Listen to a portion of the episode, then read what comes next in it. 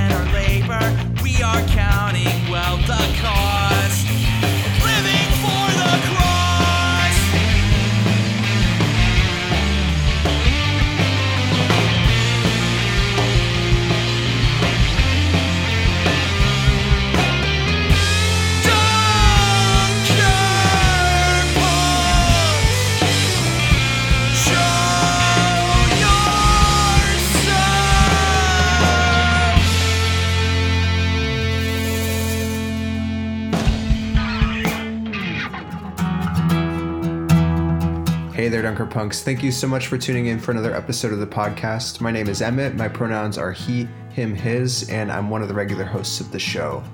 And can I just say that I am so happy that we are back for another season of telling stories of God moving in the church and in the world.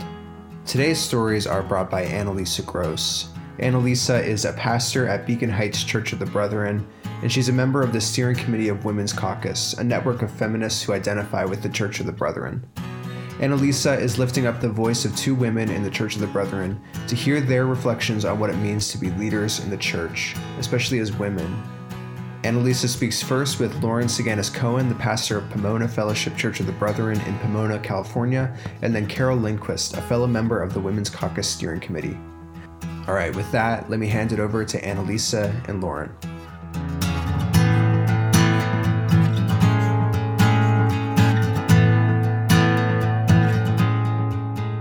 My name is Lauren Seganos Cohen, and I am with Pomona Fellowship Church of the Brethren. Thank you, Lauren. When did you know that you are a leader in the church? That's a really good question. My gut response to that would be the day I was ordained. And I'm going to go with it, um, whether or not there are theological or ecclesiologically challenging ways to think about it. Because, you know, the day I became an ordained minister, that was the day that the call that God placed on my heart to be in ministry was affirmed and lined up with the affirmation and the call of my community, saying, We see that call on your heart and we affirm that you have these gifts. So let's honor that together. And leadership and power go hand in hand, right? And so um, the Church of the Brethren has kind of a sticky relationship with power and authority. Um, we've always been a little suspicious of uh, of human given power or human uh, taken power, and um, ministers are in some ways given that power by their congregations, by their communities, by by fellow believers. Um, there's accountability and there's trust and there's responsibility um, that goes along with that. And so, while I while I think that you can be a leader in a lot of different ways in the church, um, beyond just ordained ministry, um, for me, I think that was probably the day when I when it really hit home for me um, that your community has affirmed that God has given you gifts and the the ability to be a leader in your own way in the church. That that theme of an inner call being matched by an external call is one that I've heard a lot of people talk about. Great. And I think that there, I, I think another common story I've heard, especially from women, is this reaction of like, a leader? Well, I'm not a leader. of course. just, like, yeah, uh huh. I Mhm. just do what's needed. And I think, in particular for women, having that formal recognition probably does help us accept the title of leader. Um, yes. Yeah. So I don't know if there's anything else you want to reflect upon about gender. Not that you can imagine a question as if you were male instead of female, but how do you think that might impact your own understanding of leadership?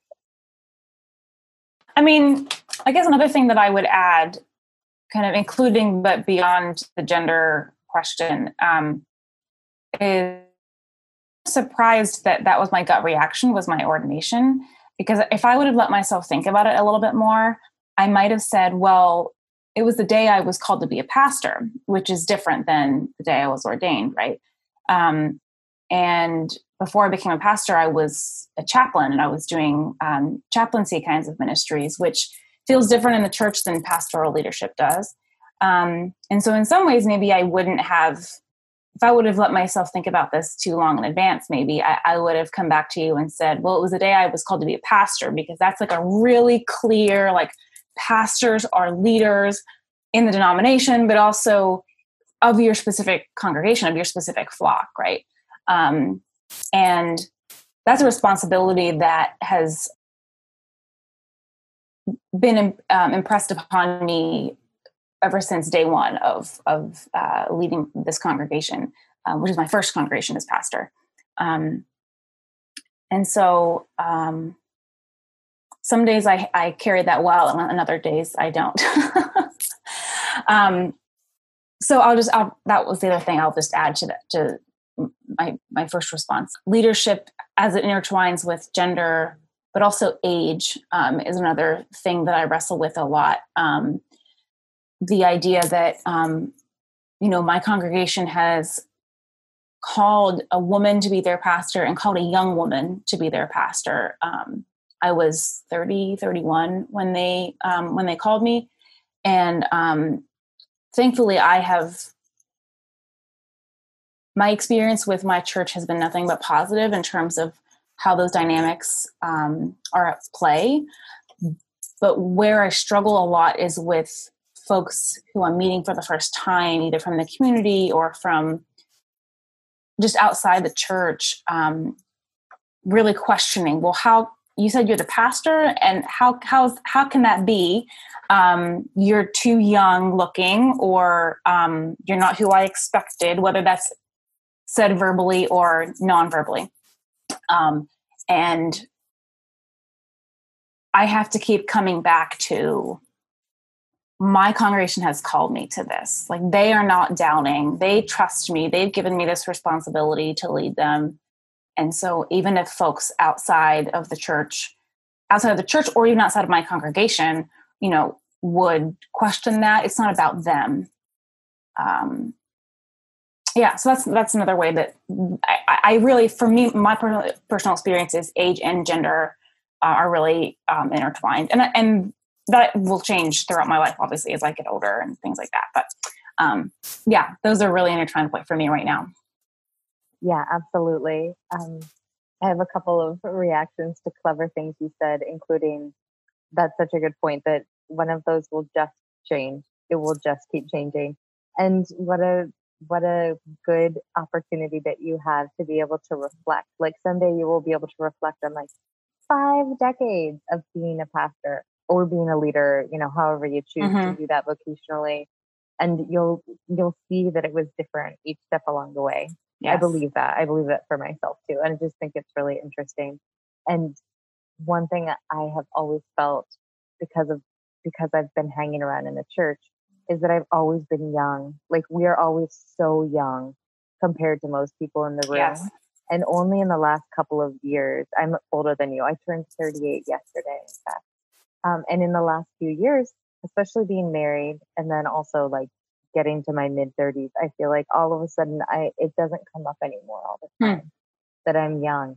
And sometimes I am like, oh, oh yeah, oh yeah, I'm not anymore. But I I'm expecting it because it's been that way my whole life. And yeah. I just think that's a funny aspect of age that's unlike other parts of ourselves. Yeah.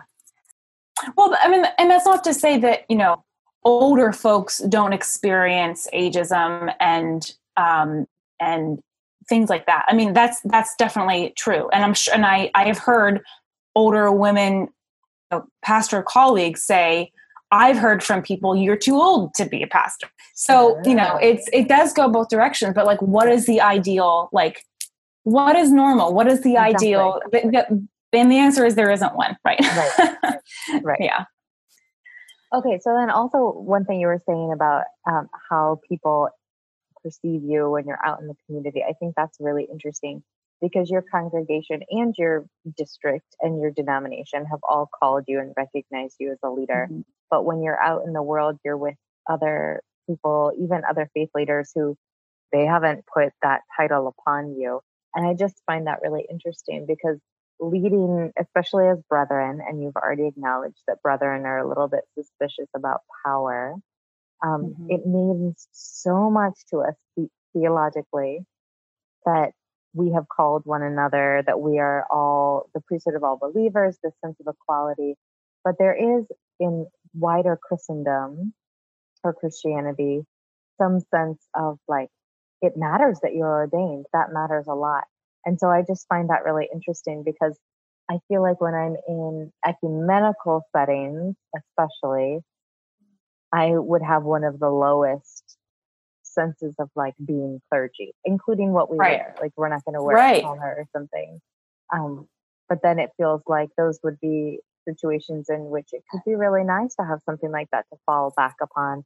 Especially, I was also a chaplain before I was pastor. So I was a chaplain in my 20s and I was like such a kid and it often worked in my advantage. I have a nose ring. I had like short, spiky hair. I'd walk into the hospital room and somebody would be like, wow, interesting. That's my chaplain. And yeah. so they were open in a way that they wouldn't have been otherwise. But yeah, just, I don't, I don't know what my question is for you and all of that, other than I appreciate recognizing that experience and wonder if you want to just say more about the faith culture that we carry and just what it's like then to be in ecumenical or interfaith settings. Yeah.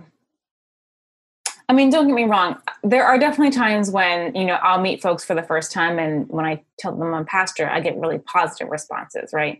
Especially from other young people.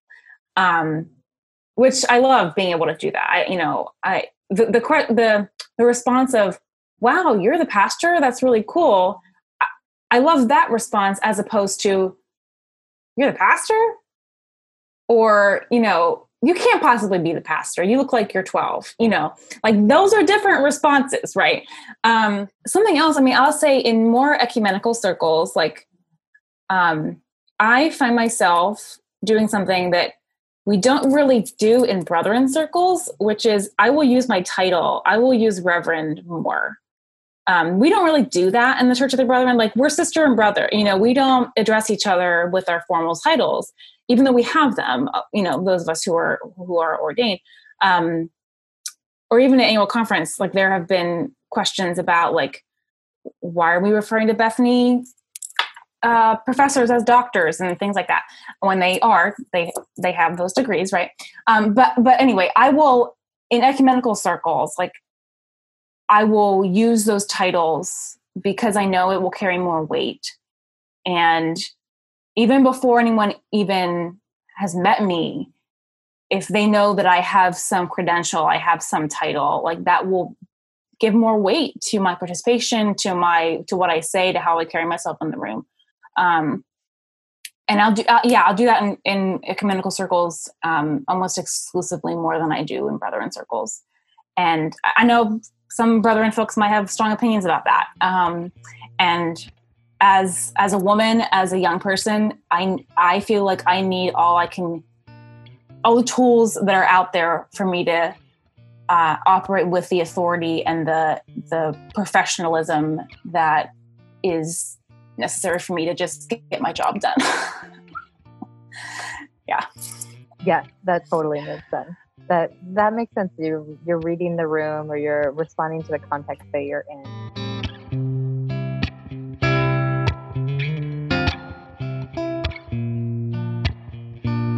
Carol Lindquist, a member of Beacon Heights Church of the Brethren and a fellow member of the Women's Caucus Steering Committee, and I met six feet apart from each other and at least 100 yards from a flock of chickens.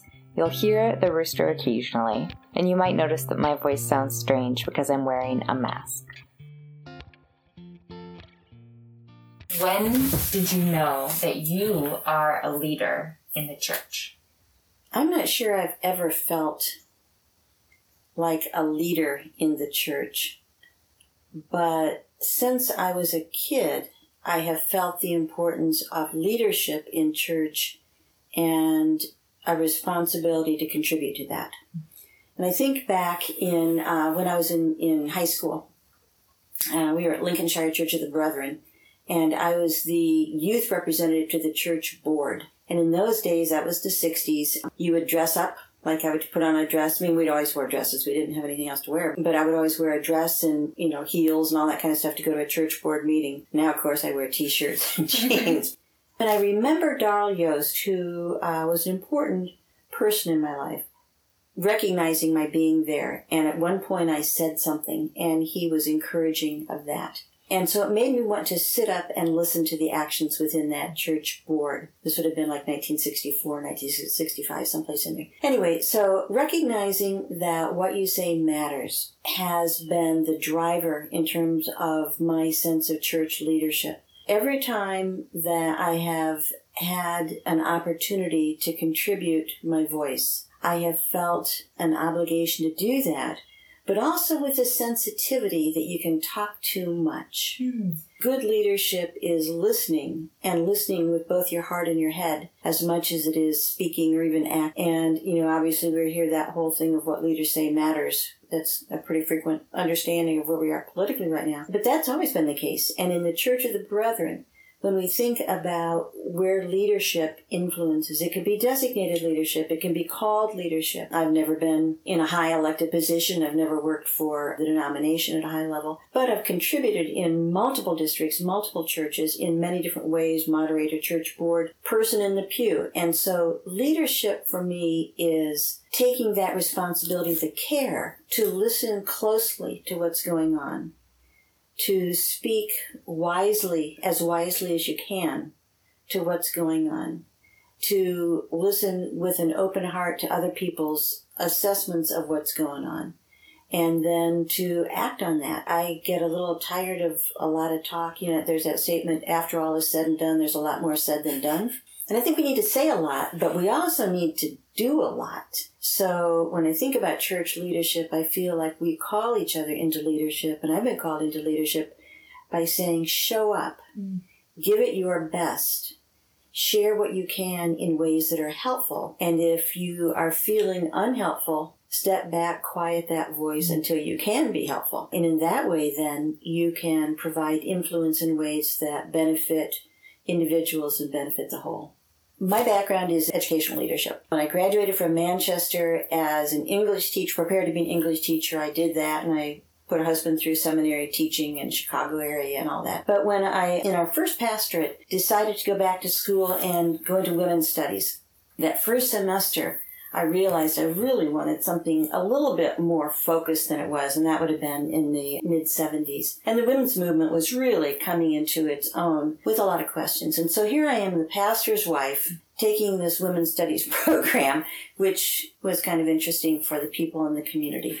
But then I switched it to educational administration. And because that was a field I liked and I wanted to do some things in that. It wasn't too long until I was principal of a, a large high school and one of the few high school female principals in the state. And so I would go to like a collection of principals. We'd meet at a restaurant for some kind of big interaction. And I remember one time it was a waitress who came in and took our orders because it was a lunchtime thing. And I thought she looked so out of place. I just was struck by everyone else in that room was a male and here she is and i thought wow she's just so such contrast to those around me. And then i realized i'm wearing this pink suit.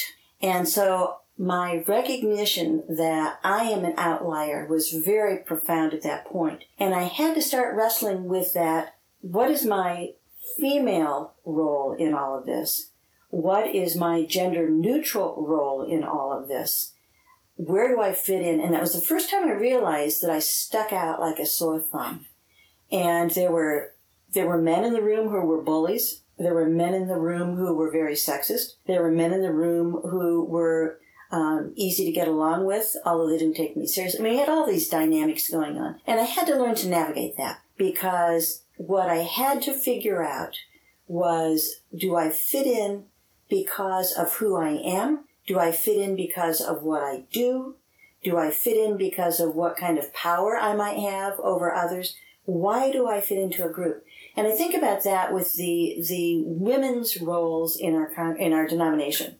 What is about those women do we value? Is it because their handwriting is neat that we have them take the notes? Because men just don't write as nicely as we, you know, we have all these assumptions that women can multitask, and I think they do. But we, we tend to think about what is the usefulness of a woman in a job, and I think often we do that without intending who can do it? Well, she can do it. She's able to handle a lot of stuff, or she's not as busy as, mm or whatever our rationale is for choosing a female. We have to ask that question. What is it about that person that makes them of value? Mm-hmm. And is that that same standard then that we apply to men? I think it's a disgrace that in the Church of the Brethren, we have to fuss about gender roles represented particularly in top leadership levels. I think that's a disgrace because it means that we are sorting out who can do what, making judgments about that, labeling people because of that. And my sadness with that is that, and my anger with that is that we don't have advocates to move us away from that. Clearly, we have a pattern of women get nominated for top roles in the denomination and they are not elected to those and we have overt actions to prevent that from happening. You know, when we've had two women nominated and we have someone from the floor who's chosen. And that conversation, I think, is the type of thing where we should all look to see what practices are getting in the way of having the best people chosen rather than the right gender chosen. And um, so I, I, think that's a, a disgrace within the denomination to me, that sense of examining what is the role of women in the Bible in particular, and obviously we have interpretations of Scripture that place women in different positions of authority and of power. But there is no question in my mind but what it doesn't matter what your gender or gender identity might be. If you are able to contribute the gifts to the, the betterment of the denomination and to the work of the denomination, the mission of the church, then you should be able to be in those positions. We're not comfortable with that. We're not comfortable with female voices at a podium. We're not comfortable with different approaches than pretty much the male pattern that we've seen. We've got to the point where that fight almost feels like it's not worth having because it's not going anywhere. I think it's a tremendous loss. Mm-hmm. Both in your professional world, in education, and in the church, are communities where women are by far doing the bulk of the work and men often have the positions of authority. And I would be interested in you comparing and contrasting the nuances of education and the church. Because in the world of education, there is no Bible. There is no scripture to interpret and therefore justify or make reason of how we or- organize ourselves. But there are also rules, written and unwritten, in a lot of ways, I think that, um, in particular, public education has taken on many of the expectations of organized faith communities. Many places, churches are simply either not connected to each other or they are unclear about what their, their purpose might be. And schools in particular are getting much more focused about the educational nurturing services that they provide for kids. Interestingly enough, as that is increasing, you're seeing more and more women in leadership roles mm-hmm. within schools. My dad was a superintendent, I've been an assistant superintendent, been all those kind of roles. And what we're seeing is a shift away from the management of children and youth into the education and nurturing of children and youth because there's no place else in society for that to be happening. You know, in the 1950s and 60s when my dad was a superintendent, it really was pretty pretty clear. You send kids to school, their teachers teach them, they come home, they come home to a family, a community that had other parts that they contributed to that, the development of those kids.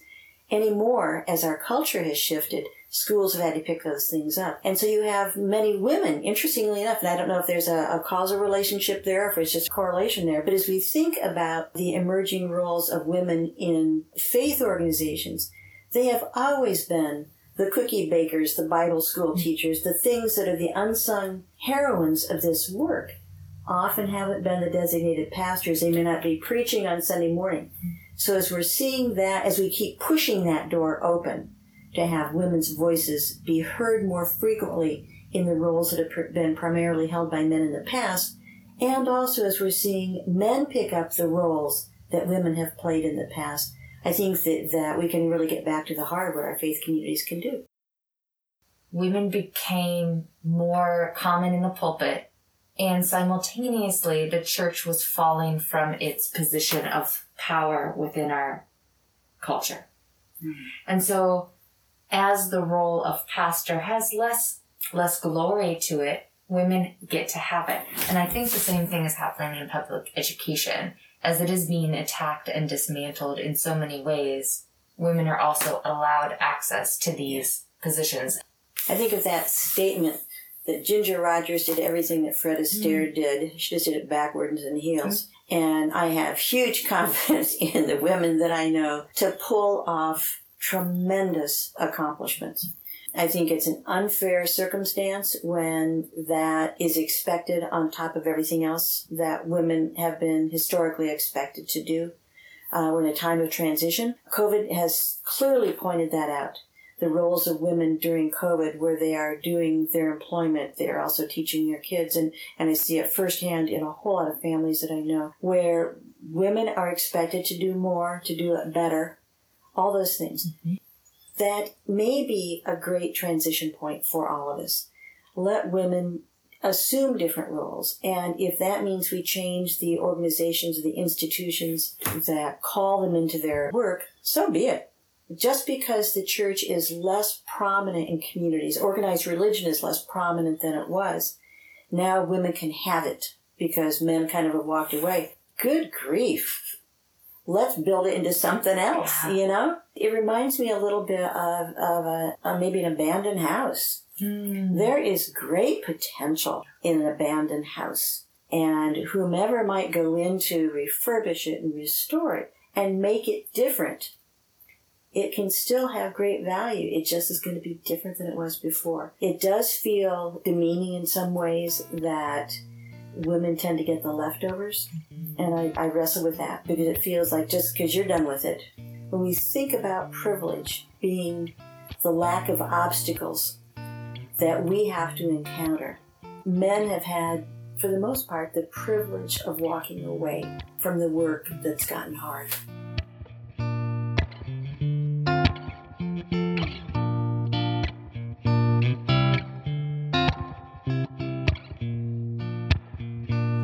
Annalisa, thank you so much for creating the space for these stories to be told on the podcast. And Lauren and Carol, thank you for being willing to share them.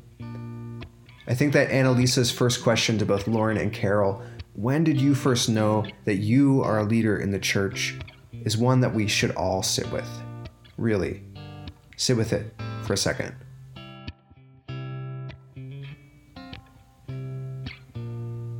Perhaps for some of us, the honest answer is not yet, and that's okay.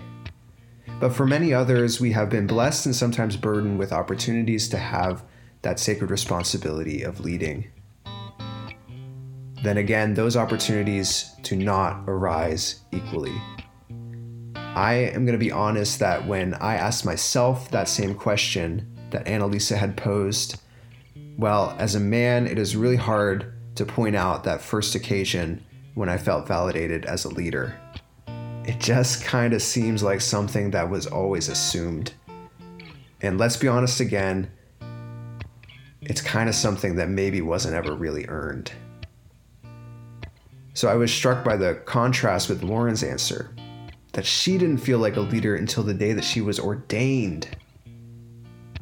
And later she followed that up by describing how important it has been when she's been claiming the mantle of leadership that she's been able to back that up by pointing to that title that comes with ordination, Reverend. I mean, can you imagine if most men didn't receive the validation they needed to feel like leaders until they reached the very pinnacle of a lengthy process of spiritual and communal discernment and formal education and calling. Men couldn't rely on the encouragement they received to lead just by virtue of being men, there would probably be a lot fewer men leading the church. And that probably would not be a bad thing. In her conversation with Annalisa, Carol calls on us to identify the assumptions that go into all of this and how those assumptions interact with the power and hierarchy that already exists in the church, and how those interactions reinforce those dynamics into the future. She invites us to question what value we ascribe to people when we pick them out to contribute. How do those value judgments differ based on gender identity? And what broader patterns do they arise from and reflect and ultimately produce and reproduce and on and on and on? And ultimately, maybe, really, I don't mean maybe, is this a system that churns the thankless labor of women into influence and visibility for men? And does that have something to do with the hollowed out and sorry church that has been left behind? I'm sorry to be dismal, and, I don't want to leave it at dismal, so I'm really grateful for Carol's reminder that that hollowed out church is really just a vacant home. It's one that we can move into and build back into whatever we want it to be it's not going to be the same as what came before it, but why on earth would we want it to be?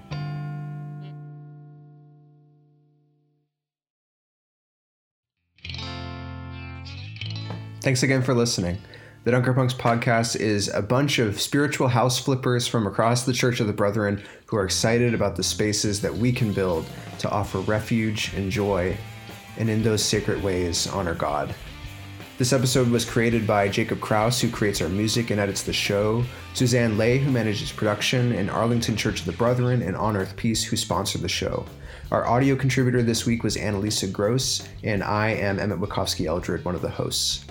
You can find us online at arlingtoncob.org slash DPP and on Apple Podcasts where you can subscribe and leave a comment. You can find and follow us on social media at DunkerPunksPod and please email us at dpp at arlingtoncob.org with any reactions or suggestions for the show.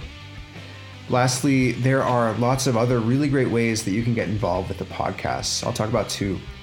First, you can sign up for our newsletter on our website. Again, that's arlingtoncob.org slash DPP.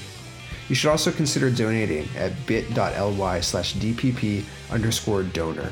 Contributions go towards honoring the time and effort of our mostly young adult contributors to live into our commitment of honoring young adult voices. Thanks again for listening, and we really hope that you'll tune in again. Our next episode airs on Saturday, April 9th, and it's a really, truly exciting one the third annual installment of our much beloved Dunker Punks Love Feast. So don't miss it.